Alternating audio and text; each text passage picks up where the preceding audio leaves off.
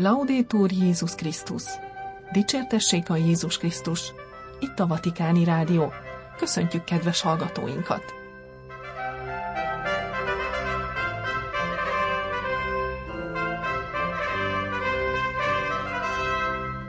A mikrofonnál Somogyi Viktória.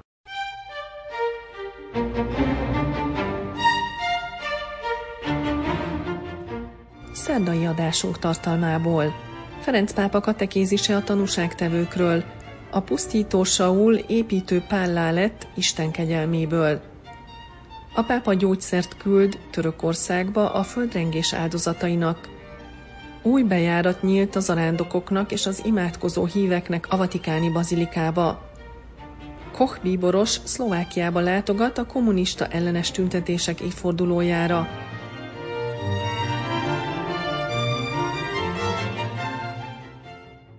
Ferenc pápa katekézise az evangelizálás tanúság tevőiről. A pusztító Saul építő pállá lett Isten kegyelméből. Az apostoli buzgóságról tartott sorozata 9. katekédisében Ferenc pápa Szent Pál apostol alakjának méltatásával kezdte az evangelizálás tanúság tevőinek bemutatását. Hogyan lett a dühtől liegő, az egyházak életére tűrő farizeusból a népek apostola, aki korábban káromolta és üldözte az urat. Válaszában a Szent Atya megállapítja, Isten kegyelme megtérítette Saul farizeusi buzgóságát, igazi apostoli buzgóságá, amely aztán építeni kezdte Krisztus egyházát. Jelképszerű a Tarzuszi Pál megtérésének a története. A Galata levél elején és az apostolok cselekedeteinek elbeszélésében látjuk, kezdte beszédét a pápa, hogy megtérése után az evangélium iránti buzgalma váltja fel a zsidóság iránti korábbi buzgalmát. Saul lelkes híve Mózes törvényének megtérése után a buzgósága továbbra is megmarad, de most már Jézus Krisztust hirdeti. Saulban Krisztus megtéríti a buzgóságát törvényből az evangéliumba. Lendülete először az egyházat akarta szétrombolni, ám utána már építi azt. A pápa feltette a kérdést. Mi történt itt, ami a pusztulástól az építkezésig terjed? Mi változott meg Pálban? Miként változott át buzgalma, lendülete Isten dicsőségére? Fogalmi tisztázásét Ferenc pápa Akvinói Szent Tamáshoz folyamodott, aki azt tanítja, hogy a szenvedély erkölcsi szempontból sem nem jó, sem nem rossz.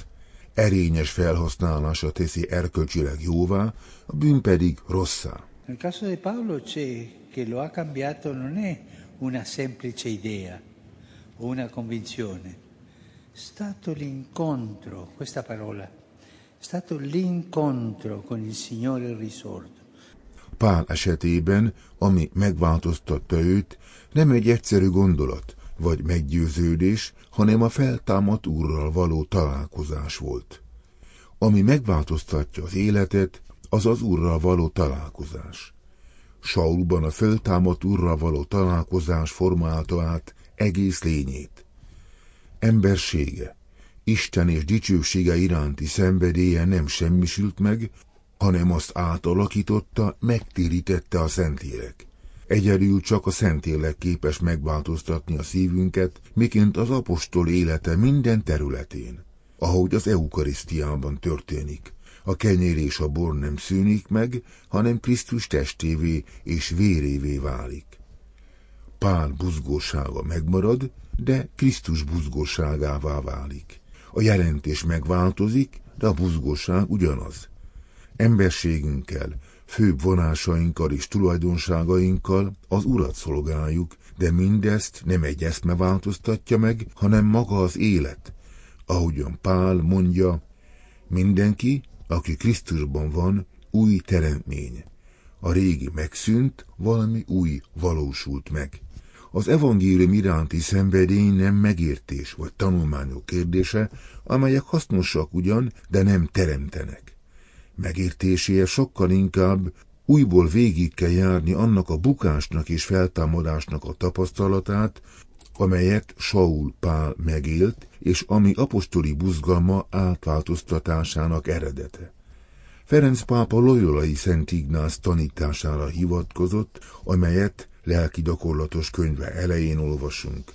Mert nem a sok tudással lakik jól az ember lelke, hanem ha Isten dolgait belülről ízleli és kóstolja. Nem elég tehát arra hivatkozni, hogy hívők vagyunk, hogy megtartjuk a parancsokat, hanem ami a fontos, az a személyes találkozás Jézussal. Találkozni, beszélgetni vele. Ez az, ami olyan sokszor hiányzik a kereszténységből. Amikor Jézus belép az életünkbe, mint ahogy belépett Pál életébe, és minden megváltoztatott, fűzte hozzá szabadon a Szent Atya. Ugyanezt látjuk, amikor a szűzanya az angyal üdvözlet után buzgósággal távozik, hogy Erzsébet segítségére siessen. Hasonlóképpen Pál elvitte a népekhez Krisztusnak a kegyelmét, amit először a damaszkoszi úton kapott, és ami megváltoztatta az életét. Ezért az evangéliumi lendület gyökere magának Istennek a szeretete, nem pedig egyéni elkötelezettség vagy személyes jellegzetesség, ahogyan Pál maga mondja, Krisztus szeretete sürget minket. A második korintusi levélben így tanít. Ő azért halt meg mindenkiért, hogy akik élnek, ne maguknak éljenek, hanem annak, aki értük meghalt és feltámadt. Ferenc pápa kategédise záró gondolatában tovább elemezte azt a változást, amely Pálban ment végbe, aki az egyház üldözőjéből Krisztus apostola lett. A Szent Atya megjegyezte, hogy Pálban fellép egyfajta paradoxon. Amíg ugyanis igaznak tartja magát Isten előtt, addig felhatalmazottnak érzi magát, hogy üldözze, letartóztassa, sőt, akár meg is ölesse a keresztényeket, mint István diákónus esetében. Ám amikor az Úr megvilágosítja őt, rájön arra, amit az első Timóteus levélben így ír, hálát adok Urunknak, Jézus Krisztusnak, aki erőt adott nekem, megbízhatónak tartott, és meghívott a szolgálatára engem, aki azelőtt káromoltam, és üldöztem, és erőszakos ember voltam de megkönyörült rajtam, mivel hitetlenségemben tudatlanul cselekedtem. Amikor kimondja magáról, hogy Isten káromló és erőszakos ember volt, akkor kezd igazán szeretni. Éppen ezért, ajánlotta a pápa, kerüljük el az önelégségesség kísértését. Il vero cattolico, il vero cristiano è quello che riceve Gesù dentro, che ti cambia il cuore. Az igazi keresztény befogadja magába Jézust, aki így megváltoztatja a szívét. Nem egy eszme, hanem Jézus személye üdvözít. Végül a pápa megállapította, hogy sajnos van rossz buzgóság is, amely még az erőszak és a gyilkosság igazolásáig is eljut, néha még Isten nevében is. Ehelyett a Krisztus evangéliumi iránti buzgóság abból fakad, hogy Krisztus úgymond megírgalmazottjának ismerje el önmagát, akinek bűnei bocsánatot nyertek, és ez elindítja bennünk az evangélium erejét. Zárta szerdai katekézisét Ferenc pápa. A katekézis követően a Szent Atya a különféle nyelvi csoportokat köszöntötte. A lengyel zarándokokhoz így szólt. Tisztelettel köszöntöm a lengyel zarándokokat, néhány napon belül megrázó elbeszélést hallunk Krisztus szenvedéséről. Szenvedésének története ébreszen szívetekben bűnbánatot és nyitottságot Krisztus szeretete iránt, aki mindvégig szeretett minket. A régi ember levetésével megújult buzgalommal vihetitek az urat a köztetek élő emberek közé. Továbbra is támogassátok szenvedő testvéreiteket Ukrajnában, a meggyötört Ukrajnában szívem mélyéből megáldalak benneteket. Az olasz nyelvű zarándokokhoz szólva a pápa külön köszöntötte azokat a püspököket és papokat, akik papszentelésük 50. évfordulójára emlékeznek. Üdvözölte jelenlévő sok diákot, akik felpesdítik a kiallgatás hangulatát. Végül szokásához híven a fiatalok, betegek, idősek és ifjú házasok felé fordult, és a nagybőt idejében azt kívánta nekik, hogy mindannyian fedezzék fel újra a keresztény hit ajándékát, és örömmel tanúskodjanak róla. Benedica vos, omnipotens Deus, Pater, Filius, et Spiritus Sanctus. Amen. A pápa gyógyszert küld Törökországba a földrengés áldozatainak. Ferenc pápa tízezer gyógyszert küld Törökországba, hogy segítse a februári súlyos földrengés következtében megsérült emberek felépülését. A pápai fő alamizsnás Törökország szentszéki nagykövetségével együttműködve küldte a gyógyszereket az érintetteknek. Eközben az olasz püspökök adománygyűjtő kampányba kezdenek a szíriai és törökországi emberek megsegítésére. A szeretett szolgálati dikasztérium gyógyszert küld Isztambulba a pápa kívánságának megfelelően, hogy további segítséget nyújtson a február 6-i Szíriát és Törökországot sújtó pusztító földrengés áldozatainak, amely 50 ezer ember halálát okozta. Az első szállítmány március 27-én indult, és március 28-án folytatódott a gyógyszerek feladása. Törökország szentszéki nagykövetsége adott iránymutatást a legsürgősebben szükséges tízezer gyógyszert illetően, amelyet megvásároltak. A földrengéstől és háborútól sújtott szomszédos Szíria, aminek következtében 15 millió ember került bajba, már korábban is kapott pénzügyi támogatást a pápától, a helyi apostoli nunciatúrának köszönhetően, amely segít koordinálni a lakosság megsegítésére irányuló erőfeszítéseket. A segélyeket török utasszállító repülőgépekkel küldjük, hangsúlyozta Konrád Krajewski bíboros, a pápai fő alamizsnás. Ellenőrizzük a raklapok magasságát és súlyát. Ez az erőfeszítés az önkéntesek segítségnyújtásának köszönhetően valósulhat meg. Közvetlenül a februári földrengés után, amely miatt közel két millió embert kitelepítettek Törökországban, a szeretett szolgálati dikasztérium gyógyszereket, konzerveket, rist és tonhalat, termikus ingeket, pelenkákat és sok más anyagot is küldött, amelyek ellenállnak az időjárásnak, sőt a hidegnek. Ezzel párhuzamosan Claudio Gugerotti érsek, a keleti egyházak dikasztériumának prefektusa megkezdte szíriai és törökországi misszióját.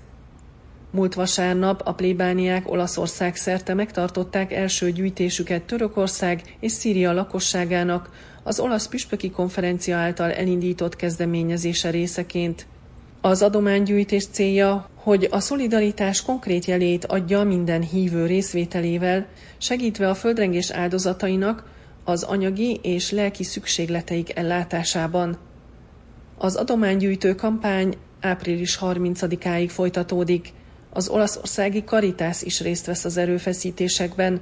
A legsürgősebb szükségletek azonnali biztosítása érdekében az olasz püspöki konferencia félmillió eurót különített el az állampolgárok adójából felajánlott pénzügyi alapjából.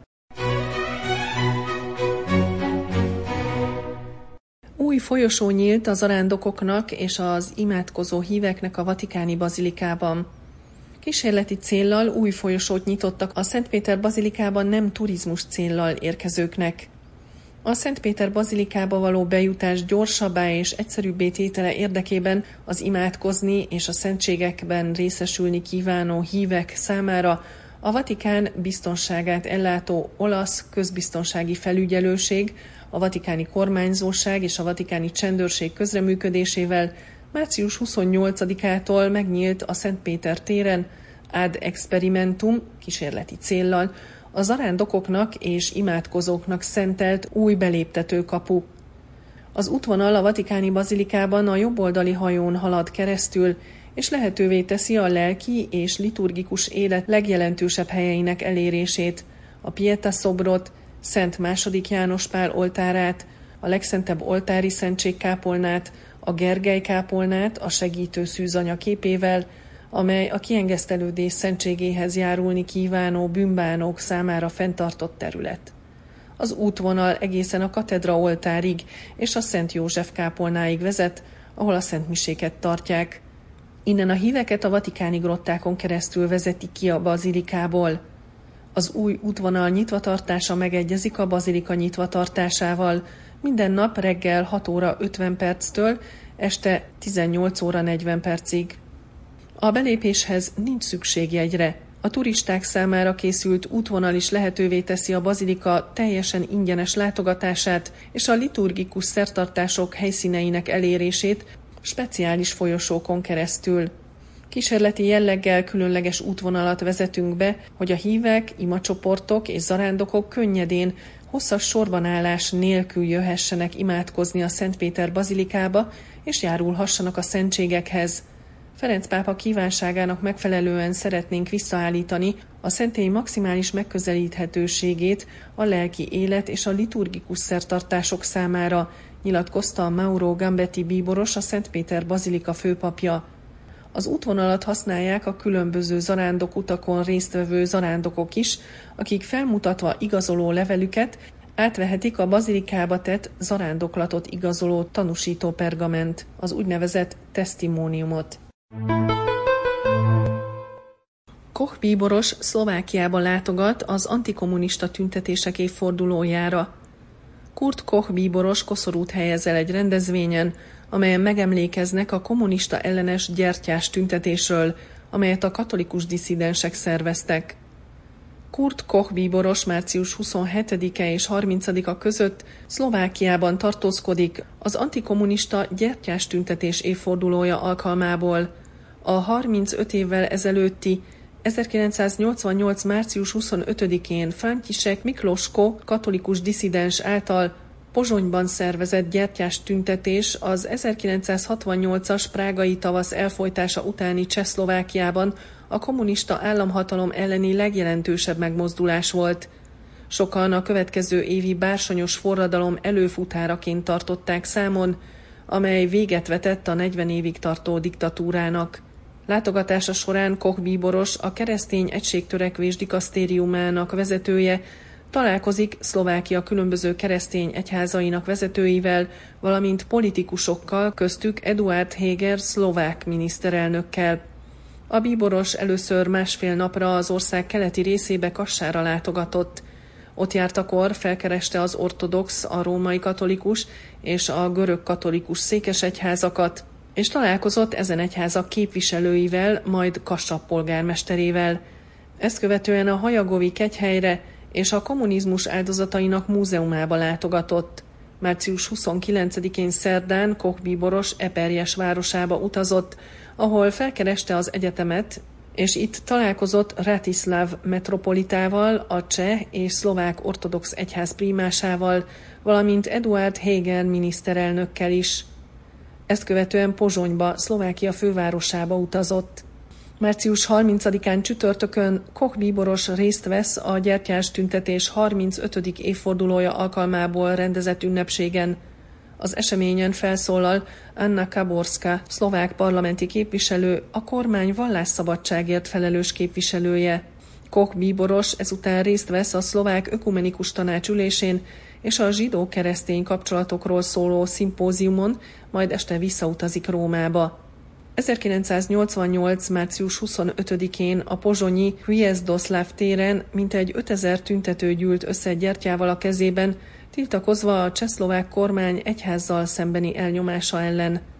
A békés demonstrációt a rendőrök erőszakkal leverték, először vízágyút vetettek be, majd botokkal támadtak az egybegyűltekre. A tiltakozás, amelynek megszervezésében a Vatikáni Rádió is szerepet játszott, jelentős pillanat volt a szlovák történelemben, mert a következő évi bársonyos forradalom befolyásolásában is szerepet tulajdonítanak az eseménynek.